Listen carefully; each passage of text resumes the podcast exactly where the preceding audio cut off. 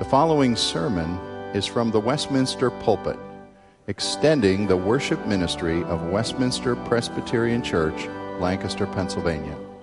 We are a local congregation of the Presbyterian Church in America. Please contact us for permission before reproducing this message in any format.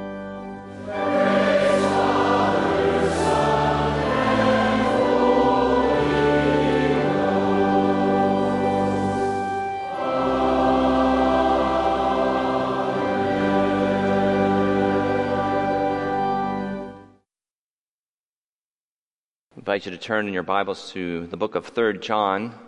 It's page 1026 in your Pew Bibles, I believe. In just a moment, I will read from the Word of God, Third John, verses 1 through 8. Before I do that, just want to bring greetings from Proclamation Presbyterian Church. It's a joy for me to be here with you again this evening to look out and see so many beloved, familiar faces as well as new faces. It's always a privilege to be back with a church that we love and hold so dear in our hearts, and that has been such a great encouragement and blessing to the church family out in Mount Joy at Proclamation. So we are delighted to be uh, serving there uh, with your prayers and your ongoing support, and delighted to be here this evening as well to look into the Word of God. And I always enjoy standing in this pulpit, the little plaque right here. Sir, we wish to see Jesus. And that's our aim as we proclaim the Word of God to put the glory of Jesus Christ on display and invite his people to respond. So that's what we're aiming to do tonight. And it's a great privilege to be called to worship together. So the book of 3 John, verses 1 through 8, I do remind you this is indeed the word of the Lord. It's a life giving, precious gift. It's true forever. May we all receive it as such this evening. Let's hear the word of the Lord the elder to the beloved Gaius, whom I love in truth. Beloved, I pray that all may go well with you and that you may be in good health as it goes well with your soul.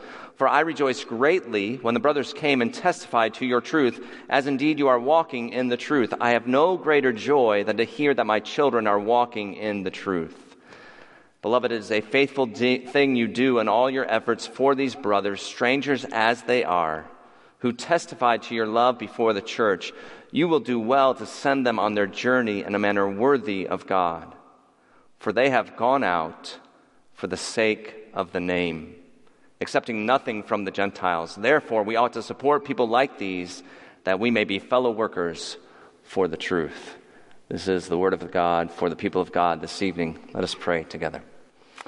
Father, we thank you for your word and we thank you for the work of your Spirit, of your Son, Jesus Christ, and how you feed and strengthen your people and bring the lost home through the preaching of your word. It's the work of your spirit. It's not he who plants or he who waters, but only God who makes things grow. May you do that in our lives tonight for the honor and the glory of your holy name, that name above all names. We pray in the name of Jesus Christ, our risen Savior and coming King.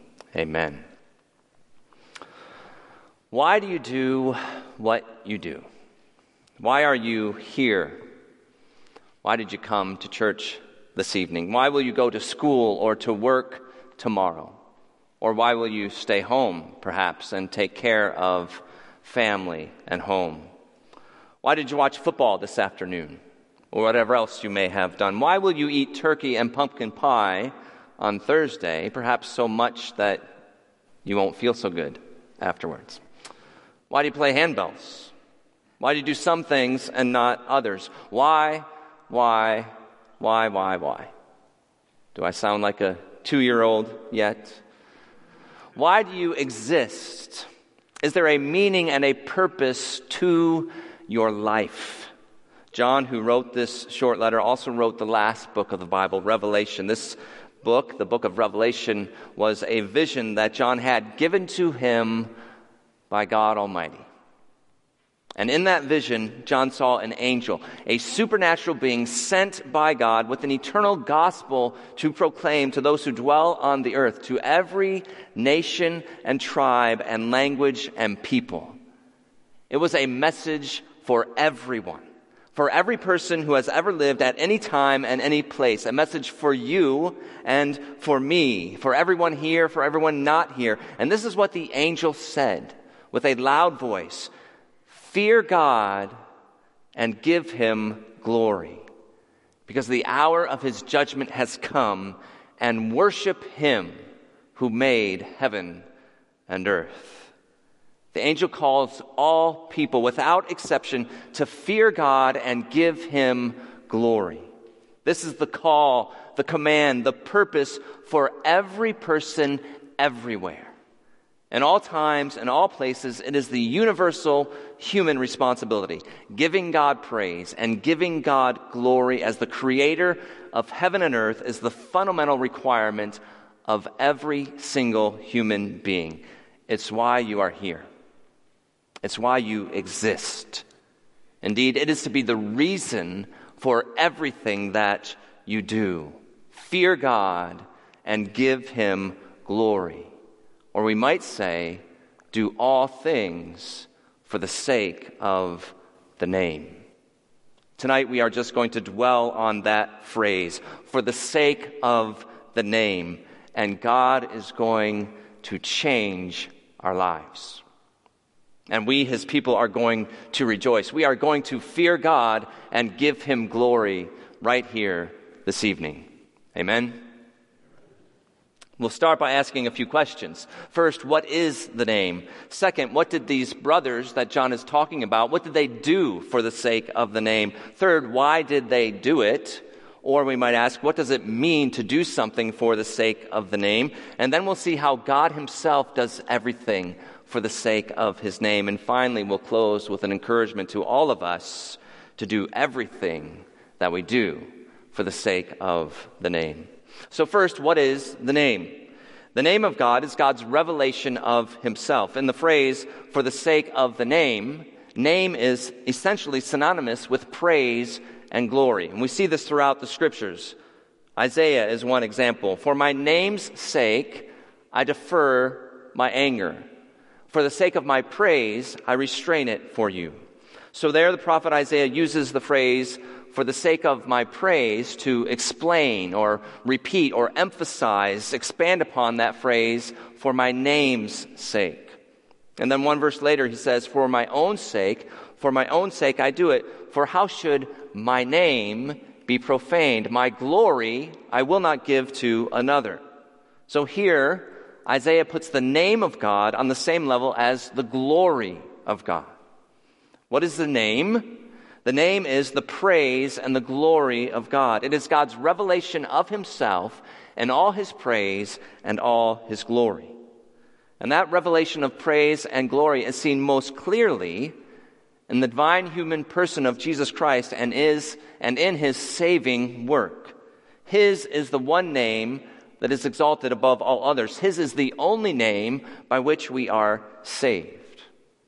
So in the early church, the followers of Jesus would often use the word name as a reference to Jesus Christ. We see that in at least two places in John's first letter. 1 John chapter 2, he writes, I am writing to you, little children, because your sins are forgiven for his name's sake. One chapter later, chapter 3, he writes, And this is his commandment that we believe in the name of his Son, Jesus Christ, and that we love one another. So, what is the name? The name refers to the glory of God, the praise of God, and most specifically, the glory and praise of God as revealed in his own Son, Jesus Christ, and in his saving work.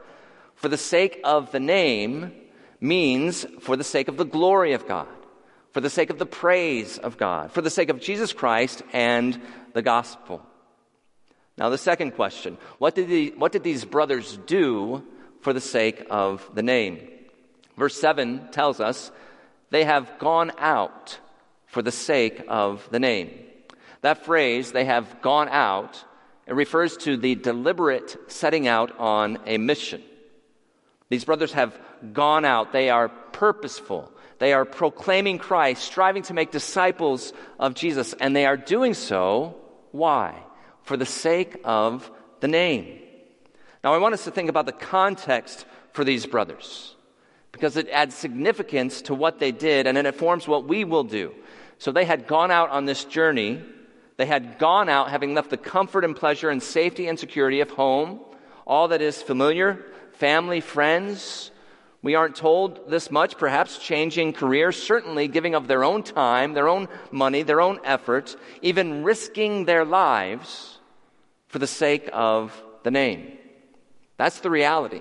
That's the context. Listen, this is the early days of the church.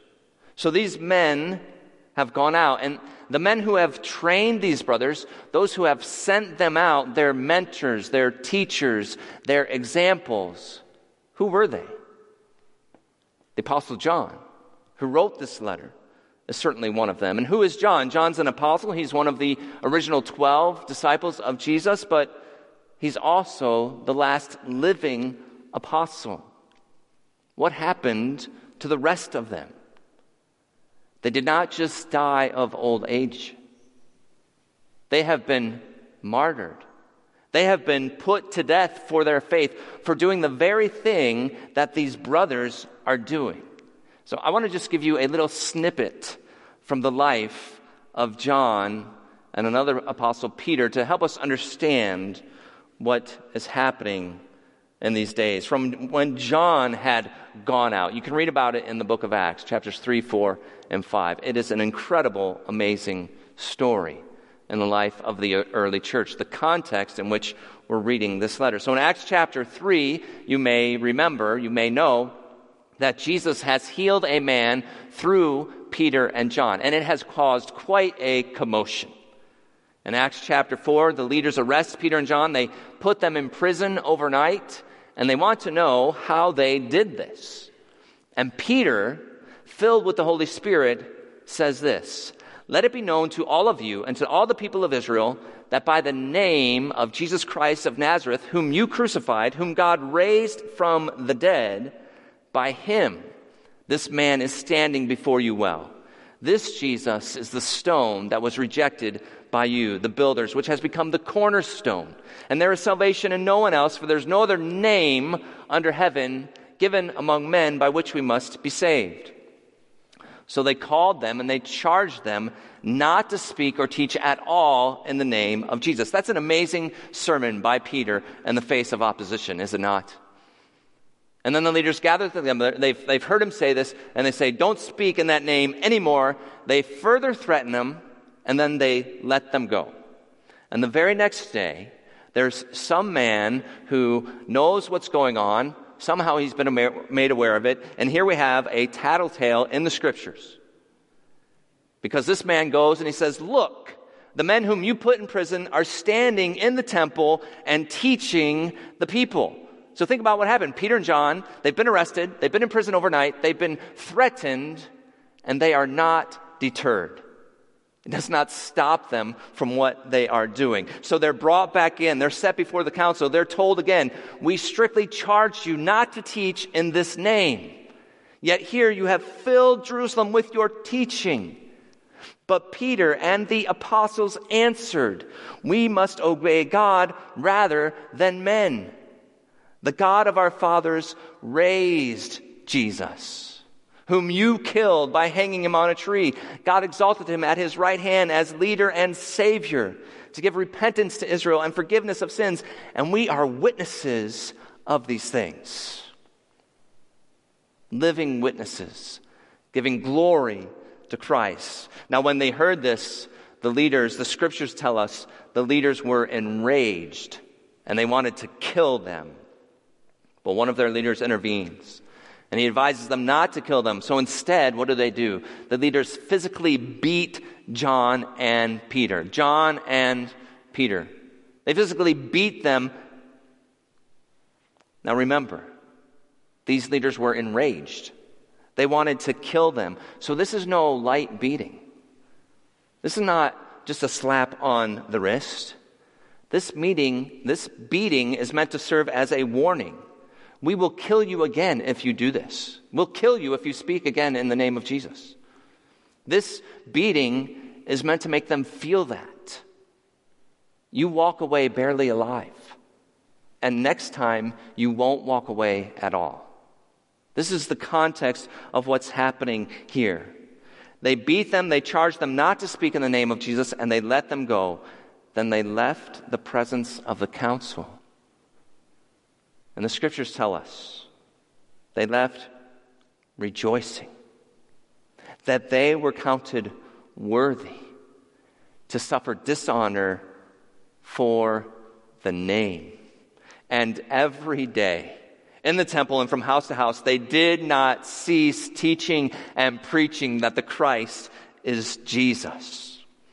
John and Peter have gone out for the sake of the name. They have been imprisoned. They've been threatened. They've been beaten.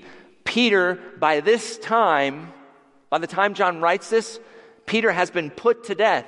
And now these brothers that we're reading about in 3 John, they're willingly following in their steps. They've gone out, a deliberate mission, knowing, knowing very well it could cost them their lives. This is not just a, oh, that's, that's something that happened way back then. It's not a, oh, that's something that happens way over there. This is their life. These are people they know. It's happening in their lifetime where they live. Beloved, do you get that? You see the context here. These brothers who've gone out for the sake of the name, they've heard the good news of the gospel, the risen, resurrected Jesus Christ. They've heard of the glory of Jesus Christ from these apostles. And now they're following in the steps of these apostles, going out for the sake of the name, even though their mentors and their teachers were, were killed for doing that very thing.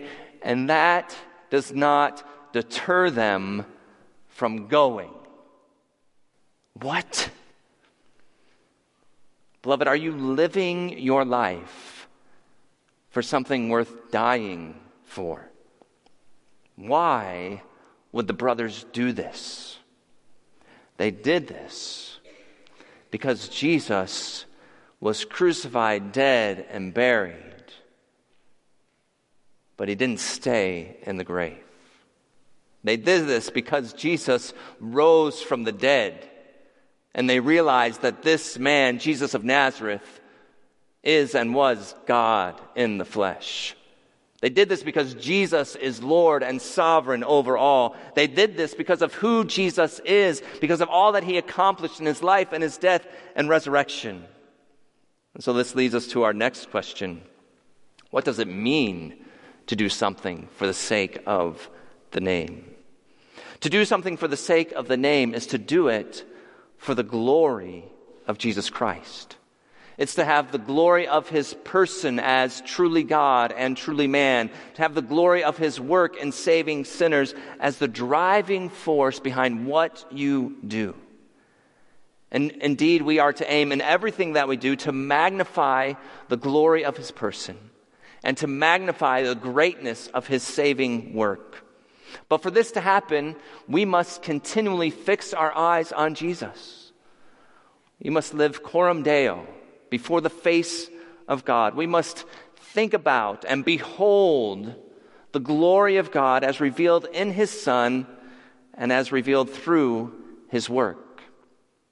And so I want to take a moment to do that with you this evening by simply dwelling on one verse from the Apostle Paul's second letter to the church at Corinth, 2 Corinthians 8 9. if you have not already done so, I would urge you, I would urge you to memorize this verse. And there are countless more like it in the living Word of God. I would urge you to memorize them and meditate on them that you can behold the glory of Jesus Christ and the revealed and written Word of God. But 2 Corinthians 8 9, short, sweet, profound, amazing, for you know the grace of our Lord Jesus Christ, that though he was rich, yet for your sake he became poor, that you, by his poverty, might become rich. So let's dwell on that for a moment. Though he was rich, and we know this is not talking about material, earthly riches and possessions. He was not rich in that sense. It's talking about his eternal glory. Though Jesus was God, though he existed before time, though he was the creator of all things, though he was the holy God who enjoyed perfect fellowship within the Trinity, with the Father and with the Spirit, for your sake, the glorious and eternal Son became poor. The Creator took on human flesh. He wrapped himself in flesh and tabernacled among us. He became poor and taking on a body that would get tired and hungry and thirsty. He became poor in taking on a reasonable soul that would experience emotions that overwhelmed him with sorrow to the point of death. He became poor in taking on flesh that would feel pain and bleed and die. The infinite, eternal, almighty, King of kings and Lord of lords, the Alpha and the Omega, the beginning and the end, the creator of all things, the living, true, eternal, holy God of all glory, for your sake, beloved, became poor. He was born, the creator of all things, was born as a helpless, dependent baby.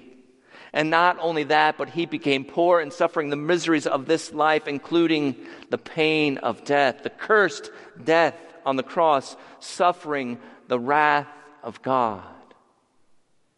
Though he was rich, yet for your sake, he became poor so that you, by his poverty, might become rich. This Jesus, this Jesus who was nothing like us, became what we are, and then died in our place, was punished for our sins, for the evil we had done, though he himself had never sinned. Not once. He always did what pleased his Father. He was sinless, spotless, undefiled, the perfection of beauty and good and holiness. He humbled himself, became what we are, and willingly laid down his life, dying in the place of those who were his enemies, so that we, who were nothing like him, might become as he is. Oh, beloved, fear God and give him glory. For you know the grace of our Lord Jesus Christ, that though he was rich, yet for your sake he became poor, so that you by his poverty might become rich. Beloved, it is for the sake of this one, this glorious one, for the sake of the name that is above every name, that we live. It's for the sake of this one that these brothers risked their lives going out to spread the gospel. And God's people have been doing the same ever since. Adoniram Judson was America's first foreign missionary. 200 years ago, around 200 years ago, he went to Burma. Before he went, he wrote a letter, an incredible letter to a man named John Hasseltine. The reason he wrote to John was because John had a daughter named Anne that Adoniram wanted to marry. So he wrote a letter to Anne's father. And here's part of that letter I have now to ask whether you can consent to part with your daughter early next spring, to see her no more in this world. Whether you can consent to her departure to a heathen land and her subjection to the hardships and sufferings of a missionary life. Whether you can consent to her exposure to the dangers of the ocean, to the fatal influence of the southern climate of India, to every kind of want and distress, to degradation, insult, persecution, and perhaps a violent death. Can you consent to all this? And here's his reason for the sake of him, for the sake of him who left his heavenly home and died for her and for you, for the sake of perishing immortal souls, for the sake of Zion and the glory of God. It's an amazing letter. And Anne and her father consented to such a letter. Why? Why would you do that? Beloved, there is no other reason but for the sake of the name. Because Jesus alone is worthy of our worship and worthy of our lives. As the sinless creatures and the elders sing in Revelation 5, Worthy are you to take the scroll and to open its seals, for you were slain and you ransomed people for God from every tribe and language and people and nation. Why did these brothers go out for the sake of the name? Because they knew that the living, risen Jesus Christ alone was worthy of their lives and their worship. Now, we want to also see how God Himself does everything for the sake of His name. Yes, it is true that God is always working both for His glory and for our good, for the, the best, greatest good of His people. But the Bible puts a priority on God's interests over ours as the basis for His action. And this is clear throughout the scriptures. I only have time to share a few examples with you tonight. Places like Ezekiel 36. Thus says the Lord God, It is not for your sake, O house of Israel, that I am about to act, but for the sake of my holy name, which you have profaned among the nations. God is acting for the sake of his holy name. It's clear in places like Ephesians chapter 1 where the obvious emphasis is on God doing all things to the praise of his own glory. We read in Ephesians 1 In love, he predestined us for adoption to himself as sons through Jesus Christ, according to the purpose of his will, to the praise of his glorious grace. Did you hear that phrase? To the praise of his glorious grace. You listen carefully now, you're going to think I'm a broken record, but this is what's in the scriptures. Next, in that same chapter, in him we have obtained an inheritance, having been predestined according to the purpose of him who works all things according to the counsel of his will, so that we who were the first to hope in Christ might be to the praise of his glory. Just a little bit further down, we've been given the Holy Spirit as a guarantee. Why? To the praise of His glory. Over and over again, the praise of His glorious grace. To the praise of His glory. To the praise of His glory. God Himself does everything for the sake of his name, his own glory, his own praise. And the fact that God does everything for the sake of his name, for his own glory, should lead us not only to worship him, to stand in awe of this one who is so glorious and perfect in holiness, but it also brings us comfort. It brings us comfort as we suffer in this world because we realize, we understand that any suffering we experience has the highest possible purpose, the greatest possible good in mind. What good? What purpose? Beloved, the glory of God. The glory of God. The only reason, the only reason that Almighty Holy God would ever allow suffering in this world particularly in the lives of his dear beloved children, whom he has ransomed through the suffering of his own son. Never forget that. You've been ransomed through the suffering of the precious eternal Son of God.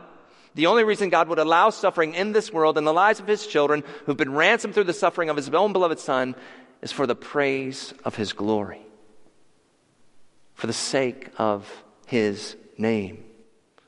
So Peter writes, Peter, who suffered for the sake of the name, writes, If now, for a little while, if you have been grieved by various trials, it is so that the tested genuineness of your faith may be found to result in praise and honor and glory at the revelation of Jesus Christ.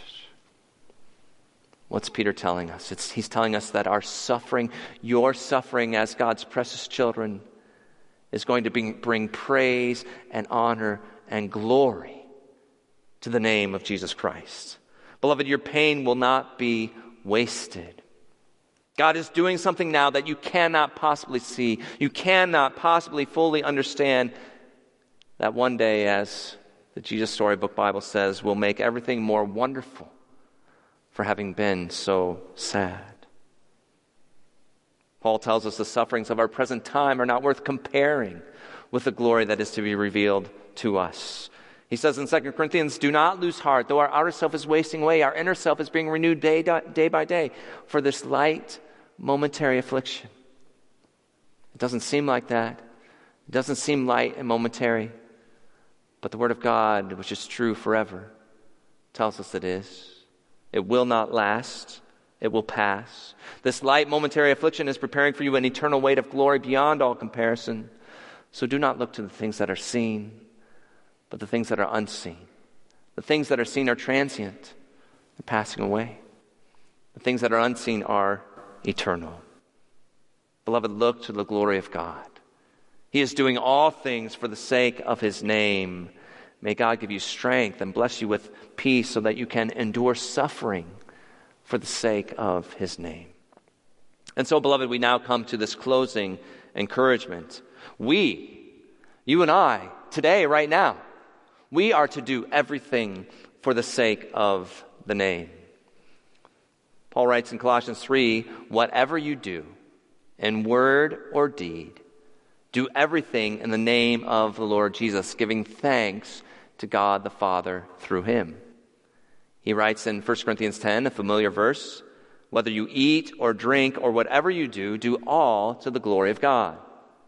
Word or deed, eat or drink. These are spectrum terms, one pastor calls them.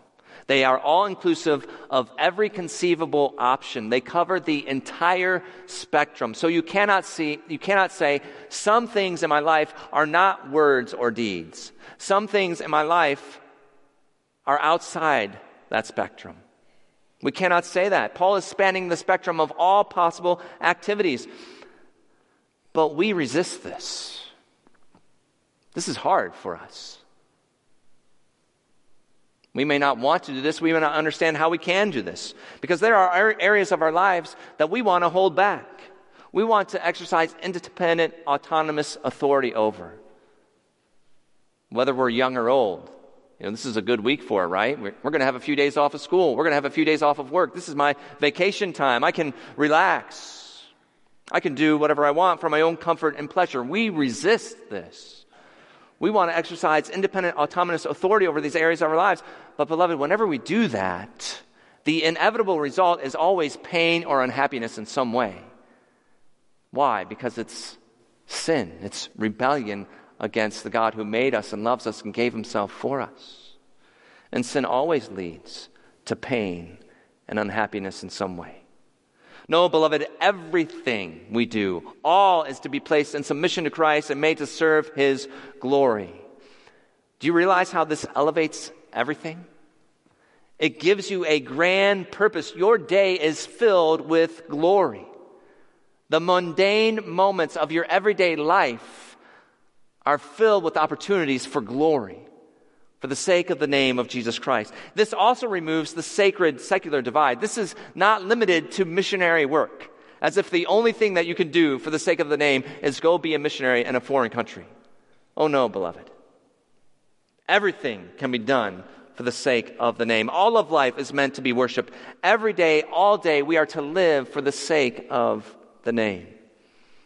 So every word we speak and how we speak it for the sake of the name. Everything that we do or don't do for the sake of the name. Our vacation plans for the sake of the name. Our reason for going to college and where we go for the sake of the name. Our jobs, our careers for the sake of the name. Whether we are single or married for the sake of the name. Work, school, play for the sake of the name. Exercise, what we eat, all our entertainment, Netflix, football, music for the sake of the name, what we do with our phones for the sake of the name.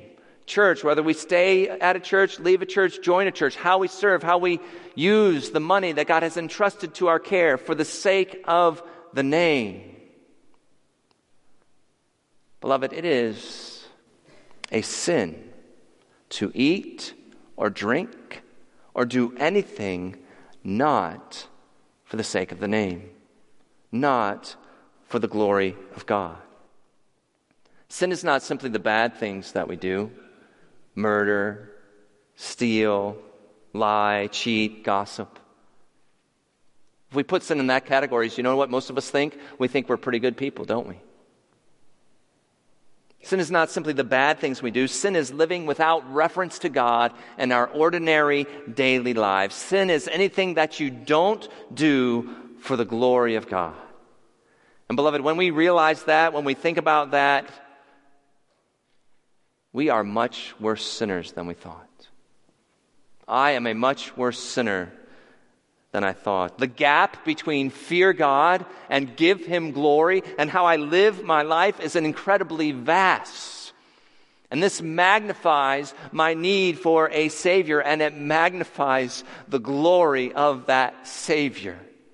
Who, though he was rich, yet for your sake, for my sake, became poor, so that we, by his poverty, might become rich, because that gap has been bridged and I am united to Christ by faith, and all my sin, everything that I do not for the glory of God, has been paid for by the blood of Jesus Christ. I've been washed clean, and I am covered with the righteousness of Christ, who everything that he did at every moment was aimed for the glory of God. Oh, how we need a Savior, and oh, beloved, what a Savior we have. Amen. Why do you do what you do? Why do you do what you do? Word, deed, eat, drink. May we all be able to answer with increasing regularity and honesty for the sake of His glorious name, the name that is above every name. Sir, we wish to see Jesus. Beloved, one day we're going to see Jesus. And in that moment, when our eyes are opened to all of his glory and his majesty, there'll be no question in our minds why we should do everything for the sake of his name. Fear God and give him glory. Amen. Let us pray. O Lord our God, you are high and lifted up, and yet you came near through your Son, Jesus Christ. And we praise you and thank you that you are at work in our lives. You are conforming us to the image of Jesus Christ. You have begun a good work in us, and you will bring it to completion. O God, may you help us to be mindful of your presence every moment. Enable us to fix our eyes on Jesus Christ, the author and the perfecter of our faith. Enable us this evening, even on our way home, tonight, tomorrow morning, enable us in whatever we do to do it as unto you for your glory and honor. And give us strength to persevere as we wait for our blessed hope, the glorious appearing of our great God and Savior Jesus Christ, who gave himself for us. And we know He's coming again not to deal with our sin, but to save those who are eagerly waiting for Him. You are a great God, the triune God, Father, Son, and Holy Spirit, and we praise your glorious name, and we pray all these things in the precious name of Jesus Christ. Amen.